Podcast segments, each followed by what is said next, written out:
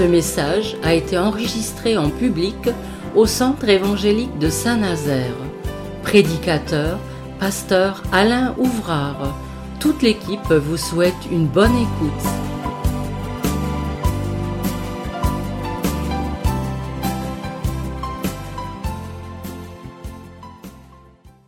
Alors, livre de Josué, chapitre 14, verset 6.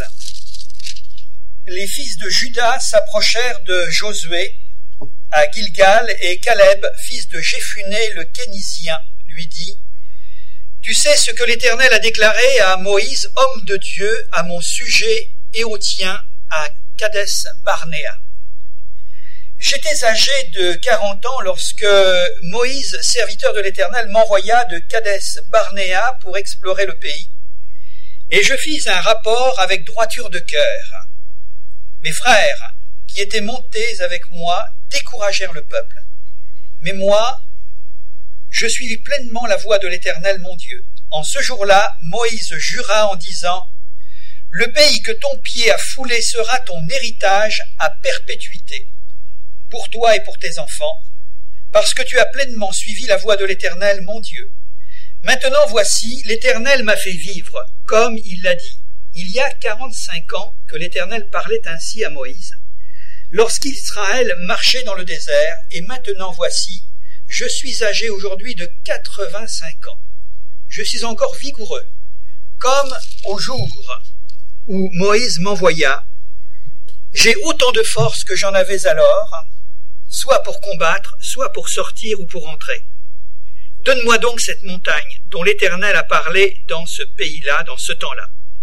Car tu as appris alors qu'il se trouve, qu'il s'y trouve des Anakim, et qu'il y a des grandes villes fortes et fortifiées et grandes. L'Éternel sera peut-être avec tout, avec moi, et je les chasserai comme l'Éternel a dit. Josué bénit Caleb, fils de Jéphuné, et lui donna Hébron pour héritage.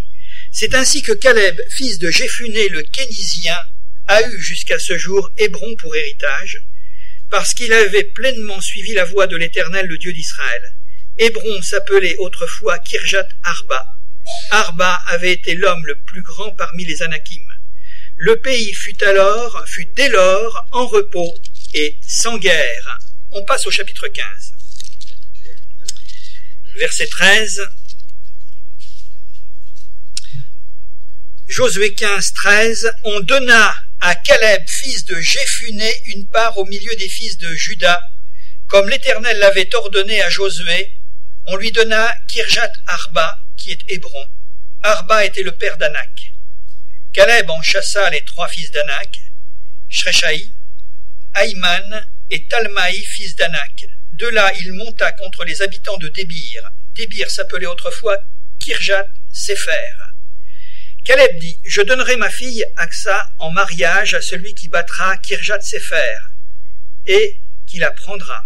Opniel, fils de Kenaz, frère de Caleb, s'en empara. Et Caleb lui donna pour femme sa fille Aksa. Lorsqu'elle fut entrée chez Opniel, elle le sollicita de demander à son père un champ. Elle descendit de son âne, et Caleb lui dit, Qu'as-tu? Elle répondit, Fais-moi un présent car tu m'as donné une terre du midi, donne-moi aussi des sources d'eau. Il lui donna les sources supérieures et les sources inférieures. Tel fut l'héritage des fils de Judas, selon leur famille. Que Dieu nous bénisse à travers sa parole. Vous connaissez hein, les textes. Hein. Vous l'avez certainement lu à plusieurs reprises. La Bible fait très souvent la lumière sur le caractère de certains hommes qui se sont illustrés dans son histoire. Et il est question justement ce matin d'entrer dans eh bien, une étude de caractère de cet homme qui s'appelle Caleb. Et un trait qui attire notre attention et qui est saillant, c'est ce personnage de la Bible, c'est son courage. Et je crois que nous, en tant qu'enfants de Dieu, nous avons besoin d'être exhortés dans notre courage, en d'autres termes, d'être des hommes courageux.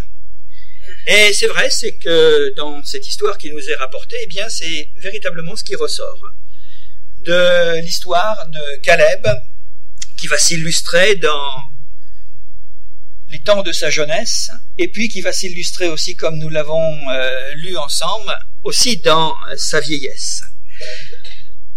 C'est vrai que tout le monde ne peut pas avoir le courage d'un Moïse devant Pharaon, mais a-t-il vraiment eu du courage, Moïse?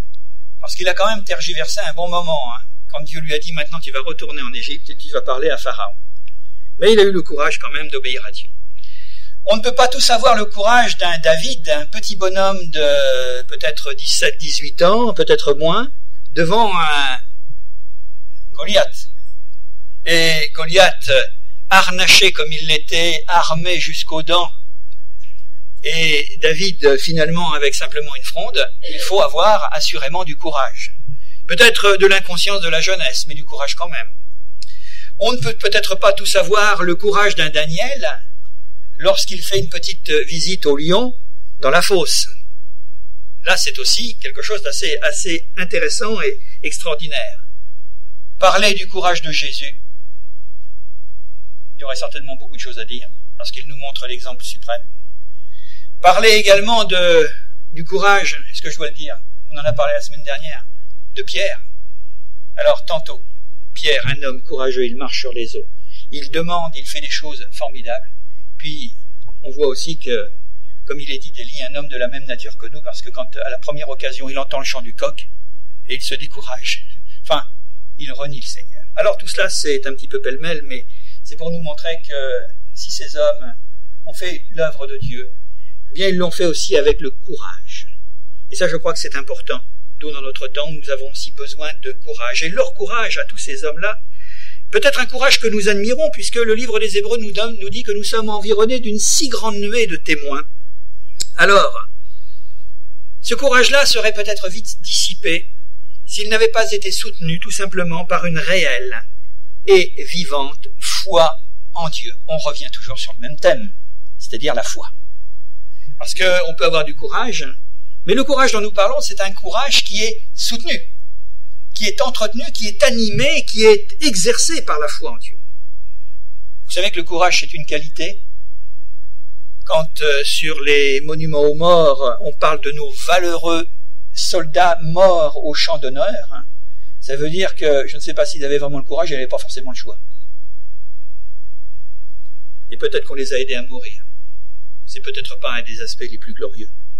Mais toujours est-il qu'on en parle comme des hommes qui ont donné leur vie et ils ont été courageux pour vivre peut-être parfois dans des conditions inimaginables, horribles. Alors moi je dis que le courage c'est une qualité, même chez les gens qui n'ont pas la foi en Dieu, mais pour nous ça revêt un une autre euh, signification. Et on s'aperçoit que le courage s'acquiert au prix d'efforts sur soi-même. C'est vrai que euh, c'est un développement et une manifestation d'énergie, le courage. Qu'est-ce que je fais devant telle ou telle situation? J'avance ou je recule? Et parfois, nous avons vraiment, eh bien, envie de reculer, n'écoutant que son courage. Il avance. On le dit souvent, hein, mais c'est pas toujours facile. Mais c'est quelque chose qui est vite perdu. Hein. Il suffit qu'il y ait des éléments autour de nous, peut-être dans notre tête, pour dire, eh bien, on fait marche arrière. Perdre courage, c'est une, une, expression que nous connaissons. Se décourager, on en parle parfois pour les autres, mais on pourrait peut-être en parler pour nous. Perdre espoir. En tous les cas, le courage est, étroitement lié à la confiance. En qui? Et en quoi avons-nous confiance? Tout est là, hein, finalement. J'ai du courage parce que j'ai confiance en quelqu'un. J'ai du, courage parce que j'ai confiance en quelque chose. Et courage est lié avec confiance. C'est la première chose que nous pouvons ajouter. Et c'est ce que Dieu va faire avec ces hommes dont nous avons parlé tout à l'heure. David, euh, les uns et les autres. À Josué, Dieu dira, puisque nous avons ouvert son livre, fortifiez-vous et ayez bon courage. À Esdras, Dieu lui fera, lui communiquera sa pensée, il dira, mais prends courage et agis, parce que prendre courage, c'est aussi faire quelque chose. C'est pas de dire j'ai du courage et je reste dans mon fauteuil. Dans Ésaïe, chapitre 35, il est dit ceci. C'est peut-être certainement pour le peuple d'Israël, dans des moments de son histoire difficile. Prenez courage, dit Dieu. Ne craignez pas. Voyez qu'il y a là quelque chose qui est lié aussi avec euh, la crainte. Jésus dira aux paralytiques et à Bartimée cette même expression à l'un comme à l'autre, mon enfant, rempli de tendresse, mon enfant, prends C'est quelque chose que le courage est peut-être devant nous et nous devons le prendre à pleine main, en quelque sorte.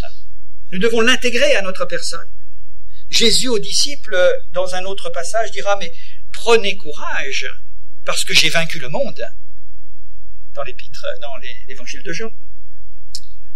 Paul, sur le navire, après une traversée ô combien périlleuse, rassurera tous ses compagnons de voyage dans la détresse et certainement dans une grande angoisse, lorsqu'il dira ceci, je vous exhorte à prendre courage. Prendre courage. Je me saisis du courage et je me l'approprie pour réaliser certaines choses. Je peux le perdre. Je peux l'abandonner. C'est comme beaucoup d'autres choses. La vie actuelle est difficile. Elle a toujours été difficile de toute manière. Et c'est vrai que nous constatons que beaucoup de gens perdent courage dans notre monde. Comme à travers probablement toute l'histoire. L'explication de cette défection viendrait que, contrairement aux hommes de la Bible, dont leur espérance reposait uniquement sur une foi totale en Dieu, aujourd'hui, on ne croit plus en grand-chose.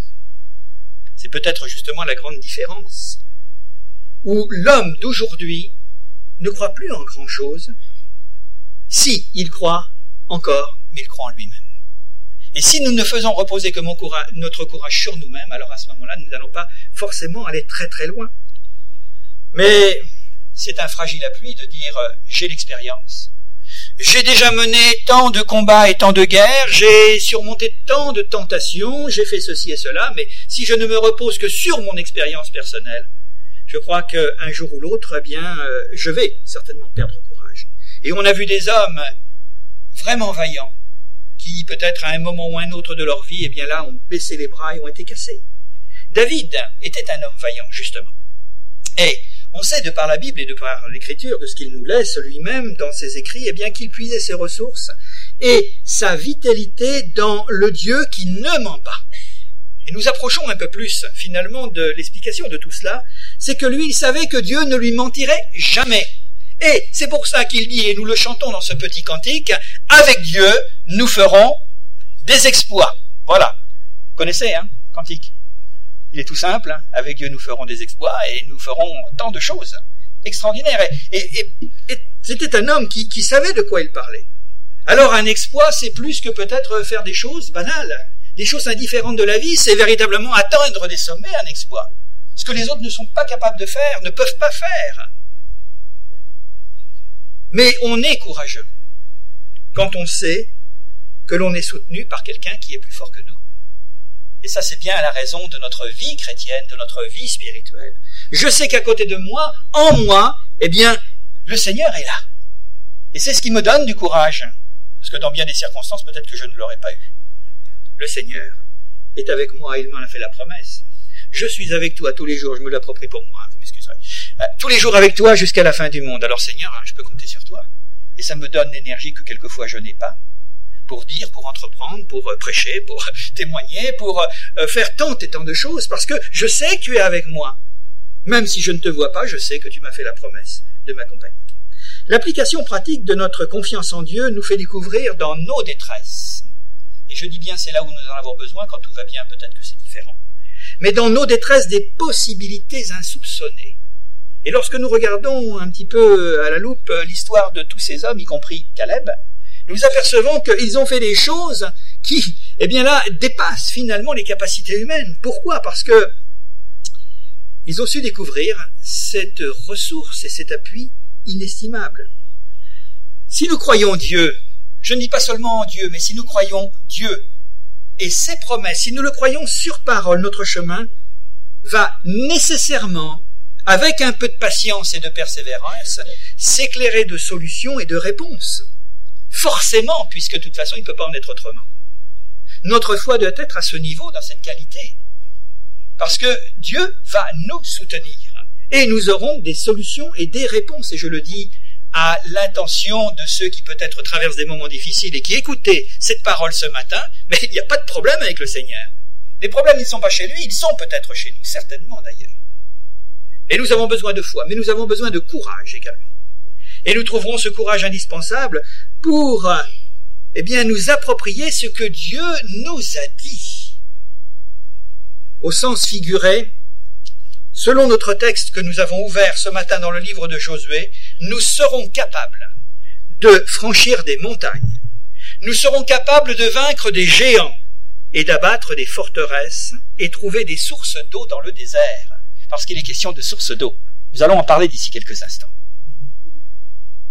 Un désert, dans la définition que nous pouvons lui donner, c'est un endroit inhospitalier, c'est un endroit aride, c'est un endroit où il n'y a personne, c'est un endroit finalement qui, euh, là, eh bien, suscite toutes sortes de, craintes et d'angoisses. Et c'est pas là où on trouve de l'eau en principe. Il y en a, mais il faut la trouver cette eau. Alors, je crois que nous trouvons des sources, précisément dans le désert, dans le désert de notre vie, dans le désert de nos interrogations et de nos perplexités. Et derrière l'image, il existe une réalité concrète sur laquelle nous allons maintenant, que nous allons maintenant aborder. Il est question de Caleb. Vous savez ce que veut dire le mot Caleb? Ça veut dire impétueux. Alors, ça va bien avec ce que nous sommes en train de dire, un courage impétueux.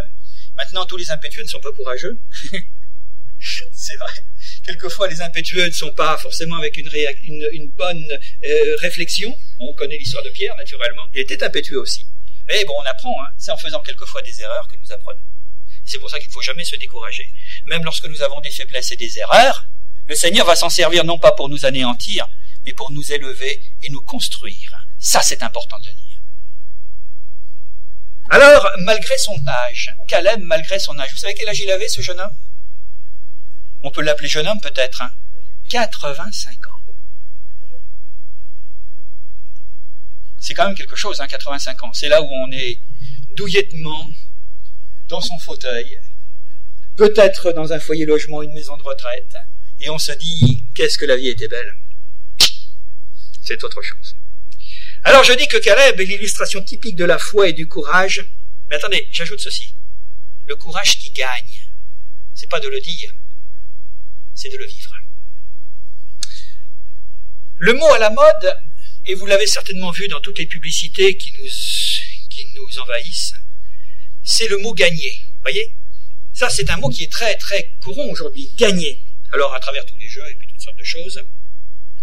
Gagner et tous ses dérivés, alors on parle de gagnant, on parle de gagneur, on parle avoir du mordant. On parle de battant aussi, et pas seulement pour les portes. Le premier coup d'œil, ou au premier coup d'œil, Caleb est un gagneur. Oui, il est un vainqueur qui ne se laissait pas démonter par les obstacles, car il avait compris une chose que derrière la difficulté, quelle qu'elle soit, il est trouvé toujours Dieu, et ce Dieu, il savait qu'il était tout-puissant, et qu'il était vainqueur, et qu'il apporte toujours des solutions. Si quelquefois, et en traversant peut-être les moments de votre vie aujourd'hui, vous dites, mais je désespère, je me décourage parce que je ne sais pas comment les choses vont se passer, alors permettez-moi de vous dire, et instruisez-vous par l'exemple de Caleb, vous êtes forcément plus jeune que lui. Je pense, quoique nous saluons peut-être nos aînés au milieu de nous, où Caleb sera encore un petit garçon. Mais toujours est-il que si lui, à son âge, ne se décourageait pas, alors il a une leçon à nous donner, c'est qu'il savait que de toute façon, dans les situations difficiles, eh bien Dieu était là. Et je crois que nous avons à travers cela probablement une leçon à retirer, c'est que nous avons, nous avons à prendre l'habitude de chercher à savoir ce que Dieu pense et ferait devant ce qui nous arrête, devant ce qui nous rend malade ou devant ce qui nous fait souffrir. Seigneur, je suis devant une forteresse. Je suis devant un problème de maladie. Je suis devant une difficulté qui se dresse devant moi et qui m'inspire de l'angoisse et de l'inquiétude. Alors Seigneur, qu'est-ce que tu en penses de cela? Est-ce que nous avons l'habitude de dire, mais Seigneur, qu'est-ce que tu en penses? Parce que quelquefois nous pensons avant que le Seigneur, finalement, nous ait dit quelque chose. Et nous disons ce que nous pensons au Seigneur en disant Seigneur, tu penses comme je pense. Alors là, je crois qu'on est un petit peu en train d'intervertir finalement l'ordre des choses. Alors, peut-être que nous avons besoin de réfléchir. Et c'était un homme qui, par l'expérience de la vie, savait questionner Dieu, en quelque sorte. Et il se posait la question, Seigneur, Il y a des choses qui m'arrêtent. Il y a des choses qui me rendent malade, ou je suis malade de ceci ou de cela. Je souffre de telle ou telle situation, qu'elle soit physique ou qu'elle soit affective. Seigneur, qu'est-ce que tu en penses? N'hésitons pas à prier, frères et sœurs. Souvent, dans nos difficultés, nous, commençons à répandre notre tristesse et notre désarroi auprès de tout le monde. Nous disons, mais voilà, je souffre de ceci, je souffre de cela, qu'est-ce que vous en pensez? Mais nous avons oublié celui qui doit être questionné en premier, c'est-à-dire le Seigneur. Et questionner le Seigneur en premier, ou le questionner, ça s'appelle prier, tout simplement. C'est simple. Et à le laisser agir à notre place. Alors à cela, à la foi, au courage, s'ajoute une troisième qualité, c'est la patience. Parce que Dieu ne va pas forcément nous répondre tout de suite. Et il faut avoir du courage pour patienter. Et si nous avons de la patience, nous aurons du courage. C'est logique. Et Dieu va agir à notre place. Cela s'appelle, naturellement, eh bien, notre confiance en Dieu. C'est-à-dire, cela s'appelle la foi courageuse, tout simplement d'attendre sans rien faire par nous-mêmes la réponse du Seigneur. On chante ce cantique, il est la réponse. Est-ce que véritablement quand nous chantons, nous le mettons aussi en, en réalité dans notre vie? Il est la réponse. Et parfois nous avons rien à faire. Il faut même s'abstenir de faire quelque chose, parce que si nous faisons, Dieu ne fera rien. Maintenant, si c'est lui qui fait, alors à ce moment-là, eh bien, il réalisera les choses. Et j'étaye ma pensée de cette manière, nous allons le voir d'ici quelques instants. Parce que c'est important d'apprendre la foi, la marche de la foi. C'est une discipline que Dieu nous donne. C'est une école divine. C'est l'école du Saint-Esprit. Ce courage-là est bien différent de celui des hommes qui se lancent et se débattent dans toutes sortes d'aventures que nous pourrions peut-être qualifier de téméraires et dangereuses. Et pourtant nous sommes exhortés à faire tout simplement confiance à Dieu. Que ce soit dans l'évangélisation, dans toutes nos réunions, nous exhortons l'Église à cela. Et c'est un vrai défi à nous-mêmes de dire Seigneur, je te laisse agir. Est-ce que nous allons tenir le coup sans craquer?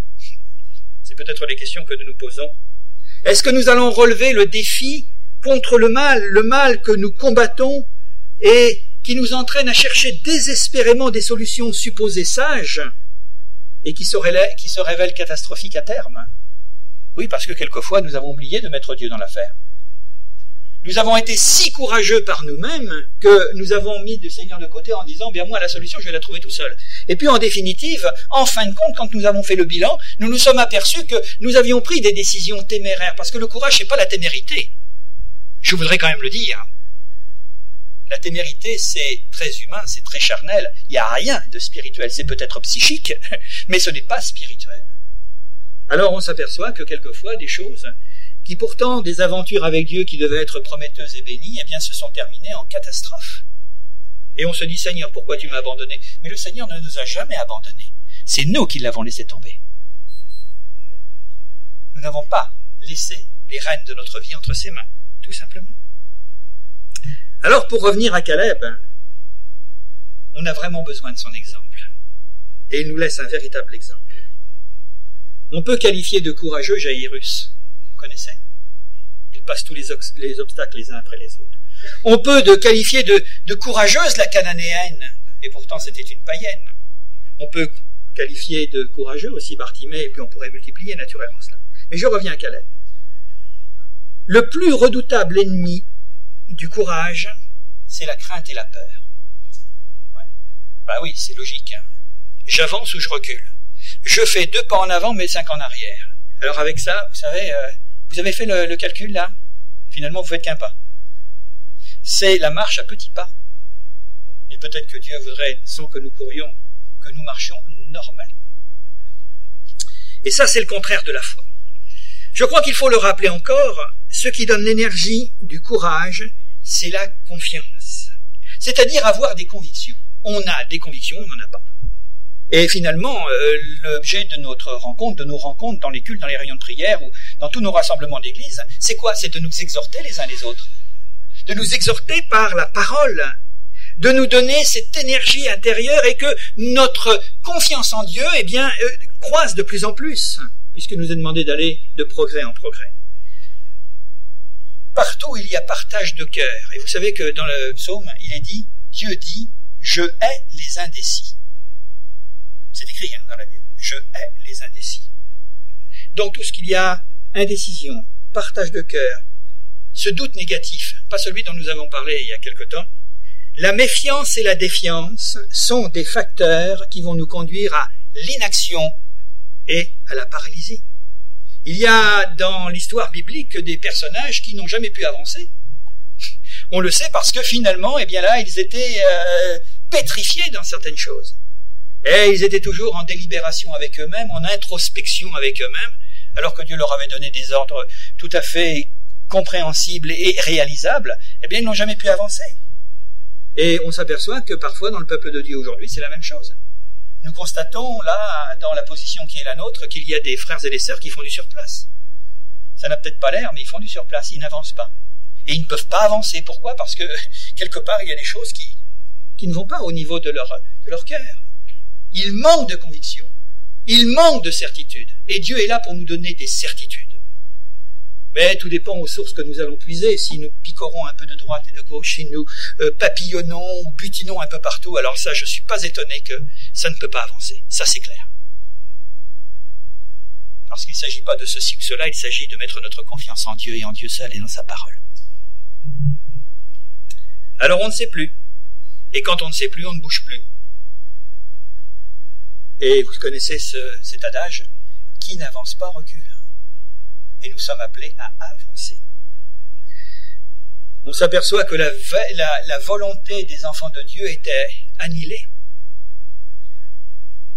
Le mémorable veux-tu être guéri que Jésus donne aux paralytiques est significatif. Et peut-être cette même parole nous est adressée.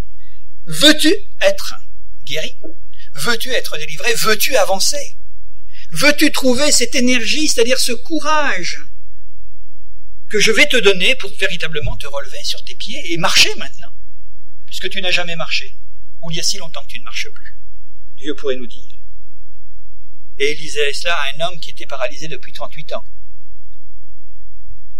Et cela, ça soulève la question d'un réveil de fou. D'une sensibilisation de notre vie intérieure. Est-ce que c'est la vie de l'esprit qui est dominante ou c'est la vie de notre âme? Il n'y a pas de poids de mesure. La vie de notre âme, c'est une vie charnelle, on est d'accord? La vie de l'esprit, c'est cette vie qui nous met en contact et qui nous fait avancer. Et trop de chrétiens se méprennent entre leur psychisme débordant et une vraie spiritualité. Et ça, c'est un drame pour l'Église. Et peut-être qu'on peut se poser la question aujourd'hui, pourquoi nos églises n'avancent-elles plus? C'est parce qu'on a interverti l'ordre des choses on a développé le sens de l'âme, c'est-à-dire là de cette vie intérieure, de cette vie charnelle qui ne peut pas plaire à Dieu de toute façon. Et on a complètement évincé cette dimension de la vie de l'esprit. Et cela, ça soulève un réveil à l'intérieur de nous-mêmes. Et quand Jésus dit à cet homme, eh bien, veux-tu être guéri Ça veut dire, eh bien maintenant, là, c'est plus une question d'âme et d'état d'âme, ou de sentiment, de sentimentalisme, d'affect, d'intelligence. mais c'est une question là de réveil de volonté et d'une prise de conscience. Et le courage implique une volonté dégagée et libre. À partir du moment où je peux dire devant Dieu, je veux Seigneur, le Seigneur va faire des choses. Il va nous mettre debout et nous pourrons avancer. Mais notre volonté est souvent complètement engoncée. Elle est complètement là étouffée par toutes sortes de choses. Et l'Église a besoin de rentrer dans une nouvelle dimension, ça je le crois. Une, volonté libre, une volonté libérée, affranchie, dégagée. Alors je reviens à Caleb parce qu'il nous enseigne aussi sur d'autres points. C'est à, l'âge où tous les autres prennent leur retraite. On pourrait peut-être parler à 85 ans d'âge canonique.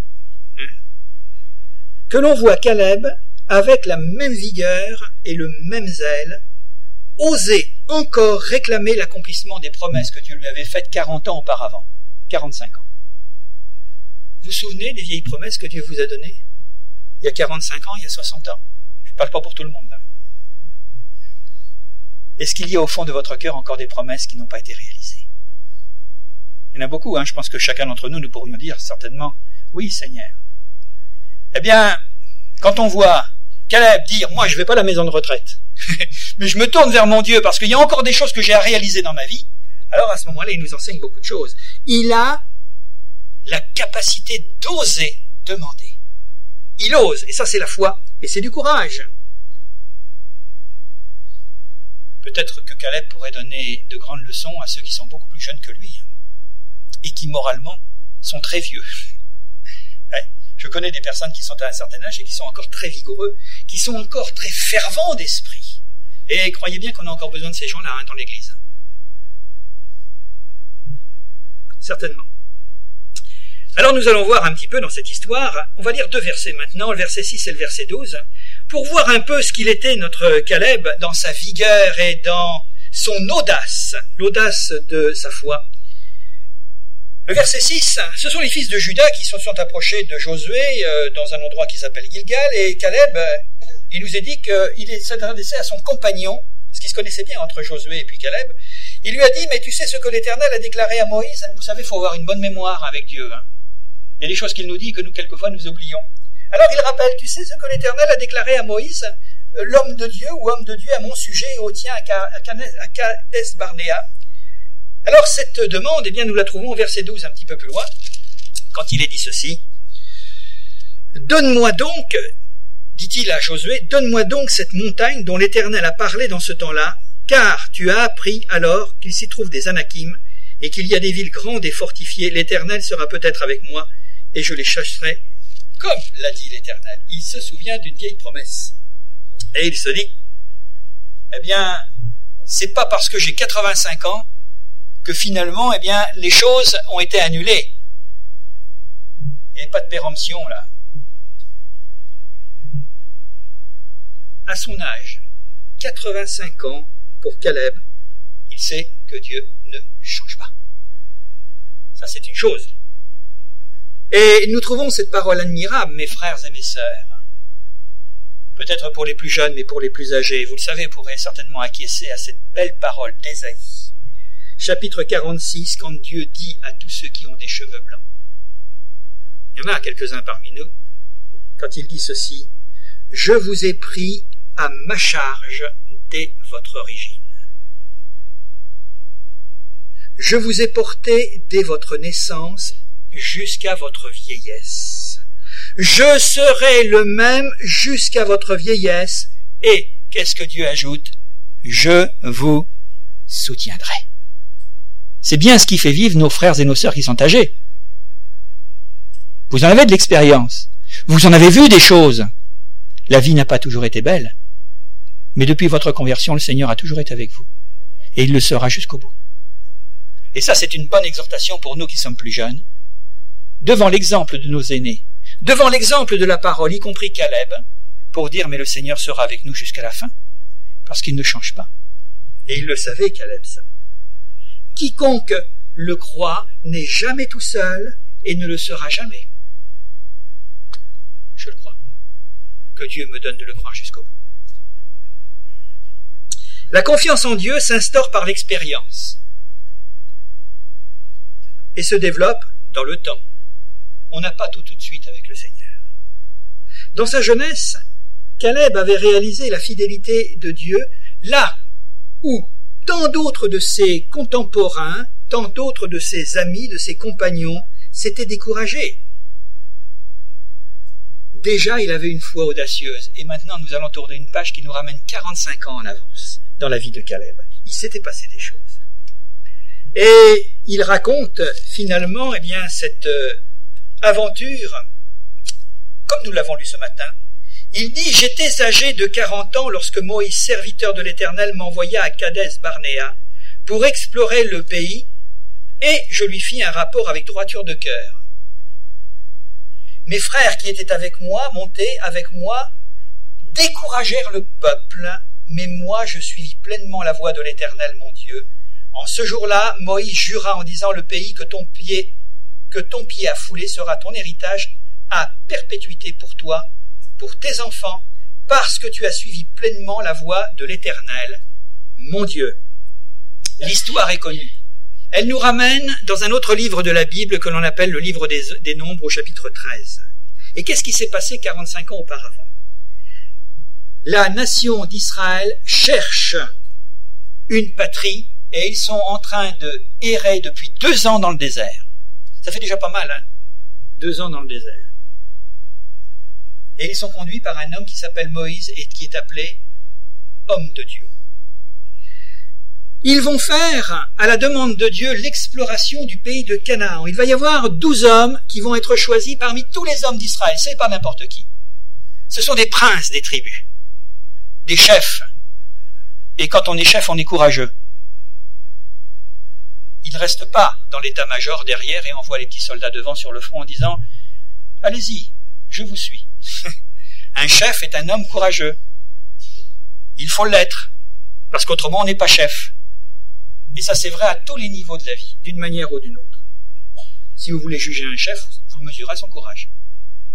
Alors, ils ont envoyé ces hommes, et quand ils ont exploré le pays, ils ont découvert une terre fabuleusement riche, extraordinairement riche. Et Dieu n'avait pas menti, un pays où coule le lait et le miel. Un pays formidable, avec des plaines, avec des vallées, avec des montagnes, naturellement avec des cours d'eau, et avec des fruits, je vous dis pas, vous vous souvenez de l'histoire de la grappe de raisin, hein? Alors, ils reviennent vers Moïse en disant, nous avons visité le pays. Je crois que c'était pendant 40 jours, me semble-t-il. Et là, on fait un rapport à Moïse et à tout le peuple. Et c'est cela ce que nous rapporte le livre des Nombres au chapitre 13, parce que c'est peut-être intéressant de voir un petit peu ce qui nous en est dit. Un petit peu le climat. D'abord, au verset 27, voici ce qu'ils racontèrent à Moïse. Nous sommes allés dans le pays où tu nous as envoyés, diront les espions. Ah, la vérité, c'est un pays où coule le lait le miel, et en voici les fruits. Extraordinaire, c'était vraiment la réalisation de la promesse que Dieu avait dit. Un pays magnifique. On l'appellerait aujourd'hui l'Eldorado le pays de cocagne. Est-ce que ça ressemblait un petit peu à notre, euh, nos régions ici, là, parce que c'est pas mal non plus. Hein Alors on se pose la question, qui serait assez fou, assez stupide pour refuser un tel héritage? Alors que les gens courent après toutes sortes de choses. Hein, la fortune, on va voir comment ils vont faire les Israélites. Mais précédemment, Dieu avait déjà dit à Israël, je te donne le pays de Canaan. C'est-à-dire c'était une promesse, c'était pas quelque chose qui allait venir. Dieu avait dit, je te le donne, tout simplement. Ainsi le meilleur était devant eux. Mais en pareil cas, que faut-il faire pour obtenir ce qui nous a été promis? Ben, On le sait. D'abord la foi, et ensuite la deuxième chose, avec la foi, ce courage pour prendre. La promesse était là, les choses étaient déjà établies, dans la pensée de Dieu, la volonté de Dieu était manifestée, mais il fallait ajouter à la foi du courage. Mais du courage pourquoi? Du courage pour se saisir de ce que Dieu a donné. Parce que la foi, elle est là. La foi ne va pas plus loin si elle n'a pas une main pour saisir. Si elle n'a pas une main pour se tendre vers le ciel. Si elle n'a pas cette capacité, cette énergie pour dire, eh bien Seigneur, je crois à ta promesse, mais maintenant je prends. Et souvent nous nous arrêtons à une foi théorique. Nous disons que nous avons la foi, mais nous n'avons pas la force de saisir. C'est bien le problème.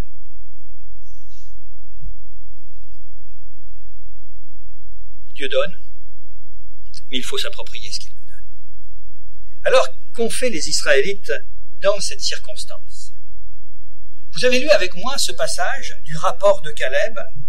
Il nous a dit, mes frères qui étaient avec moi découragèrent le peuple. Il y a un mot qui est terrible, redoutable. C'est le mot décourager. Parce que si on a parlé de courage, je me dois aussi de parler du découragement pour qu'au moins notre message soit équilibré ce matin. Que ce soit les Cananéens qui découragent les Israélites, on le comprend. Mais quand ce sont des enfants de Dieu qui se découragent entre eux, c'est pas normal. Et je crois qu'il y a un très grand avertissement pour chacun d'entre nous de ne pas nous décourager les uns les autres. Parce que ça, ça ne plaît pas au Seigneur. Je vous le dis, ça ne plaît pas au Seigneur. Que nous nous découragions les uns les autres. Nous avons certes des problèmes, nous avons certes des difficultés, nous avons parfois des idées préconçues sur certaines choses que les autres devraient faire. Mais de grâce, laissons les autres tranquilles. ils sont enfants de Dieu, même s'ils sont faibles, c'est le Seigneur qui va pourvoir à ce qu'ils marchent et qu'ils marchent jusqu'au bout. Mais quelquefois nous y venons avec nos conseils soi-disant spirituels et au lieu de faire et de donner des choses qui édifient, nous les démolissons. Je suis désolé de le dire. Mais avec quelques années de ministère, on s'est aperçu quand même que ça s'est pas fait une fois, mais ça s'est répété plusieurs fois. Et moi je dis que dans cette circonstance, quand Caleb dit mais mes frères qui étaient avec moi, ils ont vu, ils ont connu, ils ont goûté, ils ont palpé, ils ont apprécié, et qu'est-ce qu'ils font? Ils découragent les autres. Mais c'est terrible une chose pareille. Ça, c'est une chose qui ne plaît pas à Dieu. Franchement. Ils découragent, ils découragèrent le peuple. Frères et sœurs, nous avons besoin de sagesse. Et si nous sommes des hommes et des femmes spirituels, faisons attention que ce qui sort de notre bouche dans nos attitudes ne découragions pas les autres. Et ce qui est terrible, et j'ai constaté, c'est quelquefois quand on décourage les autres, on n'est même pas conscient qu'on décourage les autres. Et quand on décourage les autres, c'est que derrière il y a un fond de découragement ou de dépression chez soi-même. Autrement, on ne communiquerait pas ça. On est porteur de ce que l'on, on est ce que l'on est porteur finalement. Alors je crois qu'il faut que peut-être nous révisions un peu notre situation. Et quelles réactions négatives ont-ils eu Un mot qui caractérise finalement eh les espions qui vont décourager le peuple, c'est terrible. Un mot qu'on ne devrait pas trouver chez les enfants de Dieu, c'est le mot incrédulité. Si je reprends le texte de Nombre, au chapitre 13 et au verset 28 et 29, il est dit ceci.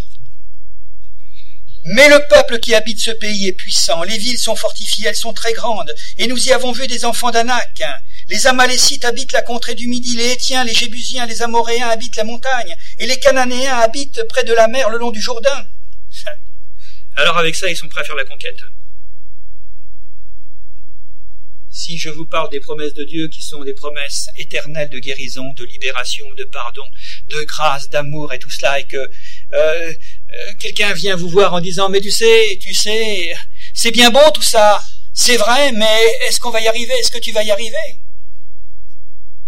Est-ce que tu crois que tu vas avoir la force? Et qu'à travers ce genre de discours, nous décourageons la volonté, nous décourageons l'énergie de nos frères et nos sœurs, bah, ils iront pas loin. vous savez, moi je suis prêt à penser qu'il y a bien des gens qui ne sont plus dans nos églises parce qu'on les a découragés. On les a découragés. Ils n'ont pas été découragés par la vie chrétienne. Ils n'ont pas été découragés par le monde. Ils n'ont pas été découragés par leur famille qui était inconvertie. Ils ont été découragés par des enfants de Dieu au sein de nos églises. C'est pas bien. C'est vrai? On serait beaucoup plus nombreux si on ne s'était pas découragés les uns les autres.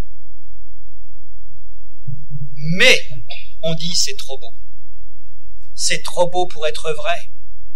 Alors est-ce que nous croyons que ce que Dieu nous a donné c'est merveilleux, c'est beau, c'est extraordinaire? On le chante dans nos cantiques et on peut, on a beaucoup de difficultés à le vivre. Alors on a dit ce jour-là, mais les habitants sont redoutables. Les villes sont fortifiées, il y a des géants, il n'y a plus de place parce qu'on croyait qu'on allait être tout seul dans le pays Canaan et puis on s'aperçoit que le pays est plein. il y a, des, Cananéens, des Jébusiens, il y a ceci et cela. Mais il faut pas regarder aux choses comme ça. Il faut regarder au Seigneur. Parce que s'il nous a donné une place, il va dégager la place. Et il va nous faire rentrer dans notre héritage. Et si nous regardons aux villes fortifiées aux géants, et ceci et cela, nous, on en aura toujours des géants. On en aura toujours des, des devant nous. On aura toujours ça, parce que ça fait partie de la vie. Mais ne baissons pas les bras. Alors si on veut se décourager soi-même, se décourageons-nous nous-mêmes, mais n'allons pas décourager les autres et les dégoûter.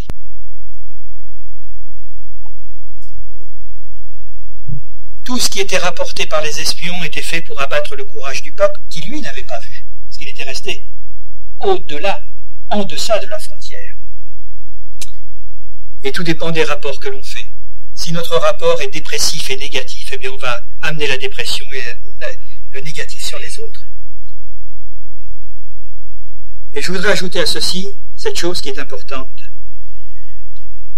La vraie foi n'est pas celle qui fait espérer à ce que nous pouvons faire nous-mêmes, mais à ce que Dieu peut faire au travers de nous.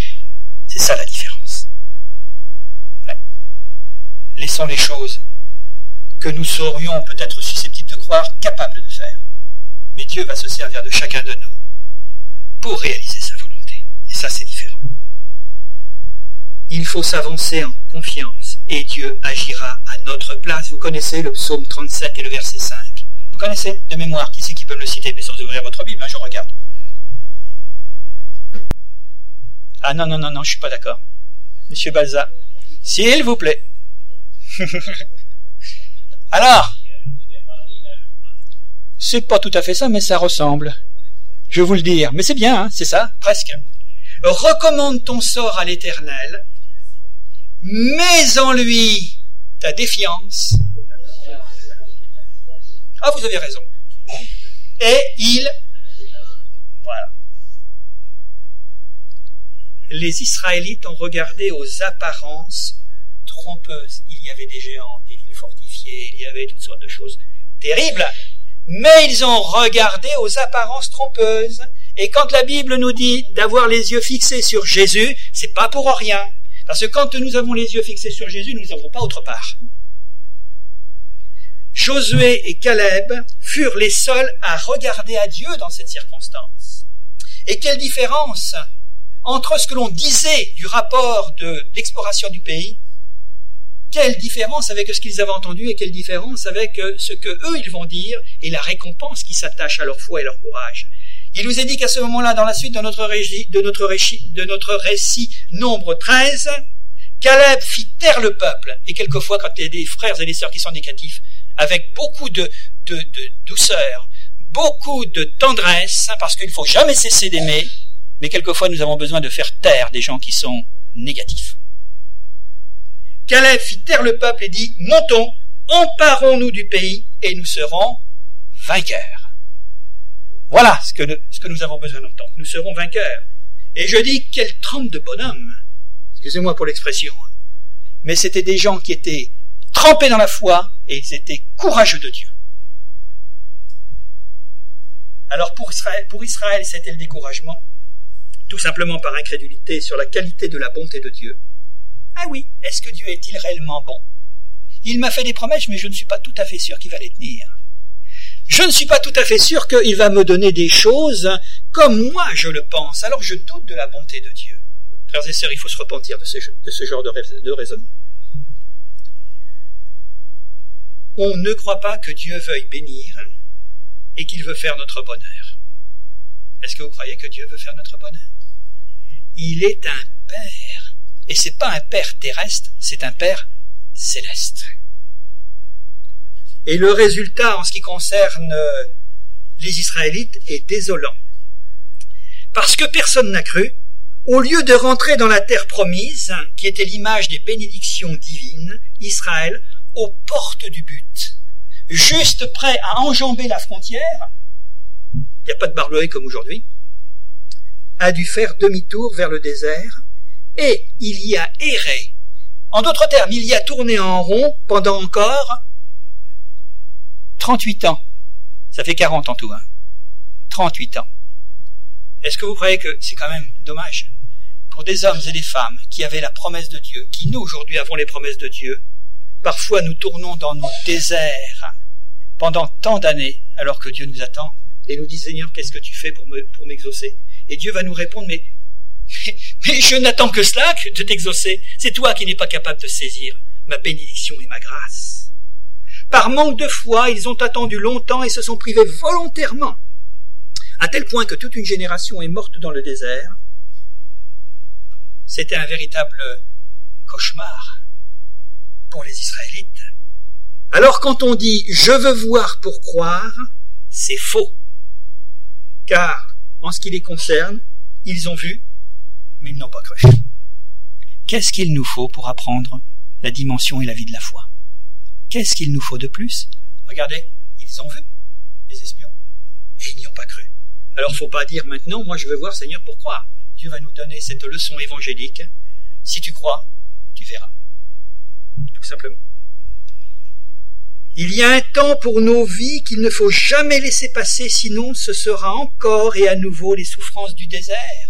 C'est pourquoi dans l'évangile, Paul écrira, pas dans l'évangile, mais dans une épître de Corinthiens, au chapitre 6, simplement pour ne citer que ce texte parce que c'est un texte d'exhortation, il nous est dit, nous vous exhortons à ne pas recevoir la, grâce de Dieu en vain, car Dieu ajoute, au temps favorable je t'ai exaucé, au jour du salut je t'ai secouru, maintenant voici le temps favorable, Maintenant, voici le jour du salut. Voici le jour où je vais t'exaucer. C'est pour nous, hein, ce matin. C'est pas seulement parce que Paul le disait aux Corinthiens, mais c'est pour nous. C'est aujourd'hui que Dieu veut nous exaucer. Et si nous sommes en bascule entre la frontière des promesses de Dieu et puis le désert, eh bien, franchissons finalement le, le passage. Faisons-le avec foi et faisons-le avec le courage que Dieu va nous donner, parce que les promesses de Dieu sont pour nous. Pour Caleb, il en a été autrement pour lui. Bien que chose étonnante qui, rehausse sa foi, il a reçu sa part d'héritage en Canaan parce qu'il était propriétaire avant de la posséder. Vous comprenez ce que ça veut dire ça, être propriétaire avant de posséder la chose Vous savez que nous sommes tous propriétaires avant même d'avoir. En ce qui concerne les choses spirituelles, nous en sommes déjà les propriétaires. Elles sont à nous. Paul le dira, tout est à vous. Soit la vie, soit la mort, soit le monde. On est compte même le monde. Pour pas qu'il nous domine, mais que nous, nous le dominions. Tout est à vous, dira-t-il. Et nous sommes virtuellement des propriétaires de richesses, de trésors extraordinaires, et pas seulement des choses spirituelles, mais aussi des choses qui appartiennent à notre vie d'homme dans ce monde, et nous ne les possédons pas encore. Versets 9 et 10 dans notre texte, en ce jour-là, Moïse jura en disant, Le pays que ton pied a foulé sera ton héritage à perpétuité, pour toi, pour tes enfants, parce que tu as pleinement suivi la voie de l'Éternel ton Dieu. Maintenant voici, l'Éternel m'a fait vivre, dira Caleb, comme il a dit. Il y a 85 ans que l'Éternel, 45 ans, pardon, que l'Éternel parlait ainsi à Moïse, lorsqu'Israël marchait dans le désert, et maintenant voici, je suis euh, aujourd'hui âgé de 85 ans. Il lui a fallu attendre 45 ans à Caleb pour voir la promesse se réaliser. 45 ans pendant lesquels sa foi n'a jamais faibli ou fléchi. Et cela nous amène à réfléchir sur notre héritage que Dieu nous a donné. Et est-ce que nous sommes prêts à attendre la réalisation de cet héritage? Est-ce que nous avons l'énergie aujourd'hui de réclamer cet héritage? Moi, quand je pense à cela, je me dis, Seigneur, tu veux bénir cette ville, tu veux bénir cette région, tu veux que ces chaises tout à nouveau se remplissent. Mais ça, faut y croire, frères et sœurs. Remarquez, je vous dis ça parce que bon, si moi j'y crois pas, vous n'allez pas pouvoir y croire. Difficilement. C'est normal. Mais nous avons besoin de nous encourager ensemble. Quelquefois, on nous dit après une réunion, bah, il n'y avait pas grand monde. Bah oui, je sais qu'il n'y a pas grand monde. Je l'ai constaté aussi. Mais au lieu de me décourager, au lieu de nous décourager en disant, bah oui, il n'y a pas grand monde, c'est vrai. Eh bien, on va remonter nos manches, façon de parler, hein, parce qu'elles sont déjà remontées. Mais, une chose qui est certaine, c'est que nous allons mettre le pied à l'étrier de la foi et nous allons reprendre courage. Et ce que Dieu a fait hier, il va le refaire encore aujourd'hui dans notre temps et notre génération. Parce que c'est un héritage qui nous est donné. Il faut y croire. Tout simplement, cessons de nous lamenter sur notre sort. Cessons de pleurer en disant, bah oui, mais c'est comme ça. Bien sûr que c'est comme ça. Le monde est en train de se déchristianiser. Mais c'est pas pour ça que les enfants de Dieu doivent dire, bah voilà, on est perdu et puis c'est terminé, c'est fini. Non, il faut avoir une vision, frères et sœurs. Et si on n'a pas cette vision de Dieu, on ne fera jamais rien. Quel à propos avec les paroles de Jésus qui est un ferme espoir d'exaucement lorsque nous trouvons cela dans Luc, chapitre 11, quand Jésus nous dit tout ce que vous demanderez avec foi, croyez que vous l'avez reçu et vous le verrez s'accomplir. Ça, c'est une parole que le Seigneur nous donne. Verset 12 maintenant, je voudrais pas être trop long, parce qu'il y a beaucoup de choses à dire, et quand je suis parti, je ne sais plus comment faire pour m'arrêter. Mais toujours est-il qu'on continue. Ça va, vous suivez C'est... On continue un petit peu? Donne-moi donc cette montagne dont l'Éternel a parlé dans ce temps-là, car tu as appris alors qu'il s'y trouve des Anakim, et qu'il y a des grandes villes grandes et fortifiées. L'Éternel sera peut-être avec moi, et je les chasserai comme l'a dit l'Éternel. Il sait tout ça, Caleb. Il connaît toutes ces choses, mais ça ne le décourage pas pour autant. Donne-moi cette montagne. Encore une fois de plus, je dois vous dire qu'à 85 ans, Caleb se sent encore la force et le courage de conquérir son héritage parce qu'il y croit de tout son cœur et que Dieu est avec lui, et que Dieu marche devant lui. Et quand nous reportons ces paroles à nous-mêmes, eh bien nous savons qu'il nous appartient seulement d'avoir la foi pour que toutes ces choses deviennent réalité. Ça prendra peut-être le temps qu'il faut, mais il faut garder courage. Il ne faut pas se décourager. Caleb devait chasser les occupants indésirables, il y en avait de sa propriété parce qu'il était chez lui. Virtuellement, il était chez lui il y avait des anakim, il y avait des grandes villes fortes, etc. Et vous savez que nos anakim à nous, nos villes fortifiées, et tous ces indésirables sur notre territoire. Attention, hein, je ne fais pas de politique. Hein. Attention, je vais me retrouver euh, en prison. Tous ces indésirables sur le terrain spirituel que nous occupons et que Dieu nous a demandé d'occuper. Le doute, les craintes, la peur, les préjugés, ce sont des anakimes. Et ils occupent le terrain. C'est pas un terrain géographique, hein. c'est pas une localisation de ces ennemis, mais c'est au fond de notre cœur et dans notre pensée. Et nous avons besoin de les chasser. Et à remarquer, encore une fois de plus, je dois le dire, à 85 ans, Caleb ne demandait pas une vie facile. Parce qu'à 85 ans, il faut reprendre encore euh, hein, les armes. Il lui fallait simplement combattre pour être victorieux. Et c'est parce qu'il savait qu'il était victorieux qu'il pouvait combattre. Si nous partons en vainqueur, nous n'arriverons jamais à rien. Si nous disons, mais Seigneur, tu n'es plus le même. On a connu les œuvres de nos pères, ceux qui nous ont précédés, les pasteurs qui nous ont emmenés à la conversion et tout ça. Mes frères et sœurs, il nous appartient qu'à nous-mêmes, finalement, et bien de relever nos manches, encore une fois de plus, et puis de croire aux promesses du Seigneur. Et lui, il a combattu à 85 ans parce qu'il savait qu'il était victorieux. Est-ce que nous savons que nous sommes victorieux ou que nous sommes vaincus? Alors si nous sommes et que nous croyons que nous sommes vaincus, c'est plus la peine. Hein. on arrête, on ferme tout, et puis on s'en va. Devant les montagnes de difficultés, au lieu de baisser les bras, nous devrions trouver l'occasion d'exercer notre foi et de mettre à l'épreuve la toute-puissance de Dieu, puisqu'il est là, finalement, à côté de nous. Et Dieu répond, par trois fois dans notre texte, il est précisé, parce que tu as été pleinement, parce que tu as suivi pleinement la voie de l'Éternel, le Dieu d'Israël. Trois fois nous avons lu ce texte. C'est parce que nous serons obéissants et parce que nous serons fidèles que Dieu marchera avec nous. L'obéissance de la foi a ses bénéfices inestimables. Regardez ce qu'il nous est dit, le pays fut dès lors en repos et sans guerre. Si nous voulons voir des hommes et des femmes venir dans nos réunions d'évangélisation, des hommes et des femmes se repentir de leurs péchés, se convertir, naître de nouveau, il faut que nos églises soient en paix, qu'elles soient sans guerre, qu'elles soient en repos. Autrement, on pourra attendre longtemps. Vous croyez que Dieu va faire venir des gens qui sortent déjà des, des, des brouhahas de la guerre extérieure pour les faire venir dans nos églises où il y a encore la guerre à l'intérieur. Mais pas question. Et moi, à la limite, je prierai le Seigneur pour qu'il ne vienne pas. Parce que c'est pas la peine. Quel discrédit pour l'évangile et pour le nom du Seigneur. Nous avons l'obligation de nous entendre. Parce qu'on n'a pas le choix.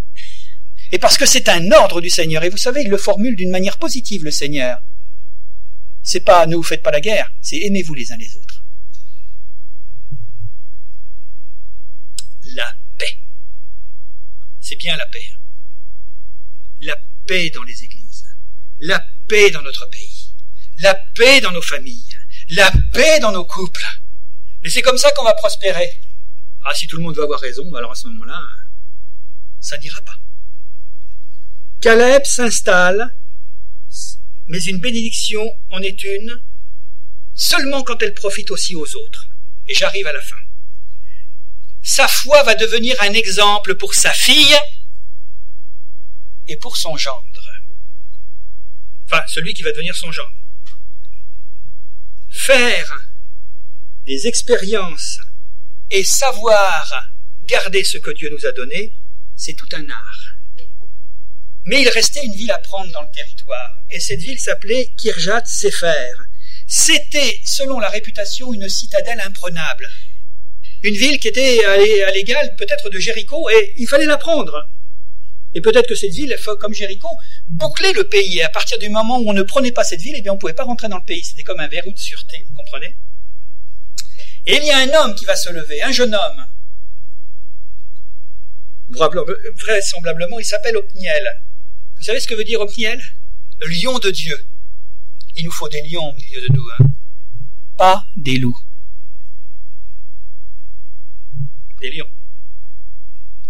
Alors Othniel, qui est le neveu de Caleb, il a vu la foi de son oncle. Et il a vu aussi le courage de son oncle. Et lui, il se lève et il se dit, moi, j'irai vaincre euh, Kirjat Sefer. Et il y va, il est victorieux, et en prime, vous savez ce qu'il lui reçoit? Il reçoit en mariage la fille de Caleb. C'est très chevaleresque. Imaginez-vous un petit peu. Hein. Et il se retrouve marié, comme ça. C'est assez curieux, toutes ces histoires, mais c'est quand même ce qui est dit dans la Bible. Alors ils vont prendre possession de ce territoire.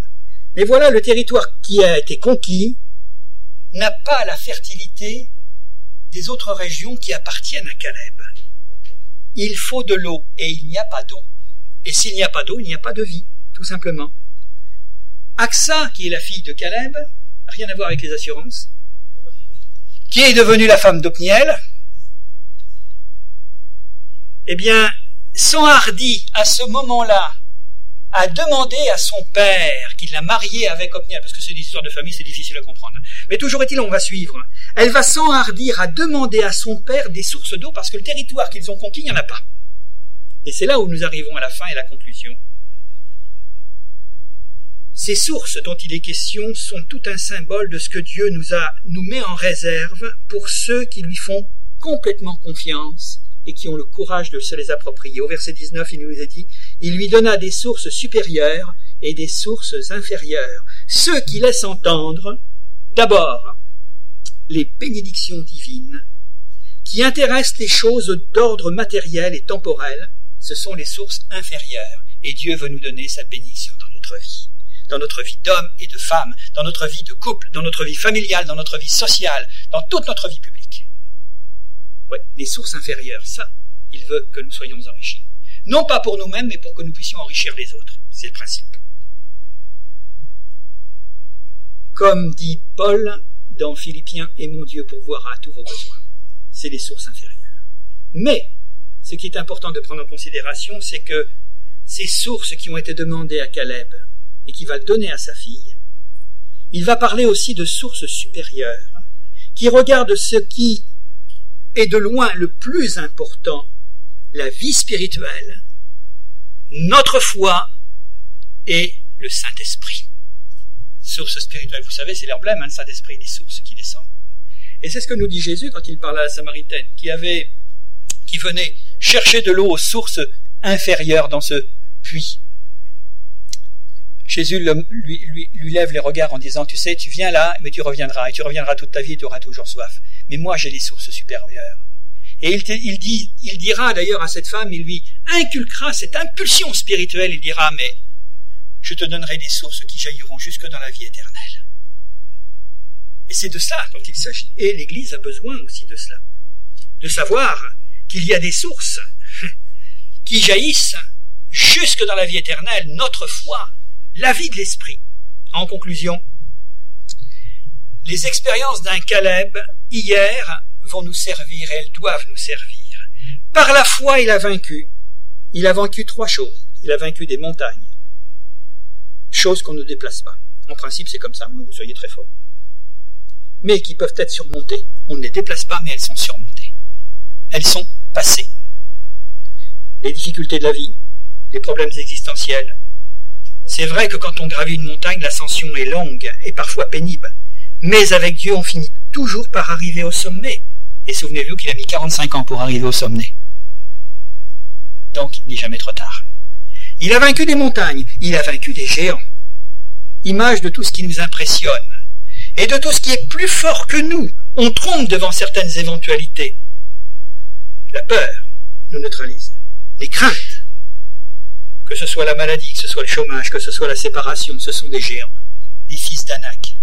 Mais le Seigneur nous dit, prends courage, parce que j'ai vaincu le monde. J'ai vaincu ce qu'il y a à l'extérieur, mais j'ai vaincu aussi ce qu'il y a à l'intérieur de ton cœur. Maintenant, regarde à moi et prends courage. Des montagnes, des géants et des forteresses, qui est l'image, les forteresses qui est l'image de la prison d'où l'on ne peut plus sortir. Et quelquefois, les enfants de Dieu se sont enfermés dans des geôles, dans des prisons dont ils ne peuvent plus sortir nos angoisses, nos dépressions, quelquefois notre raisonnement négatif qui nous submerge, et puis bien d'autres choses. Alors par la foi, Caleb a été victorieux de tout cela. Et Jésus nous dira le dernier mot finalement de notre message, de notre pensée. Tout est possible à celui qui croit. Une dernière pensée, c'est un proverbe latin qui nous dit ceci. Le courage croit en osant et la peur en hésitant. Que le Seigneur nous aide et qu'il nous bénisse ce matin. Amen. Seigneur, nous voulons te rendre grâce et te remercier pour ta parole, pour ta bonté ta fidélité. Nous parlons parce que tu nous inspires à parler. Parce que tu nous donnes, Seigneur, d'encourager ton peuple et non pas de le décourager. Tu nous donnes, Seigneur, de lever le peuple de tes enfants, Seigneur, pour qu'ils regardent vers le ciel et non pas vers la terre seulement. Tu nous donnes, en effet, Seigneur, ces qualités, Seigneur, que tu veux voir dans ton peuple, comme chez cet homme Caleb. Et, Seigneur, nous nous réjouissons déjà à l'avance de pouvoir nous abreuver nous délaltérer aux sources inférieures, mais à combien plus forte raison aux sources supérieures. Et nous te bénissons et nous te rendons grâce. Alors nous pouvons dire avec David, avec Dieu, nous ferons des exploits. Que ton nom soit béni, Jésus. Amen, Amen, béni soit ton nom. Louange et gloire à Jésus-Christ.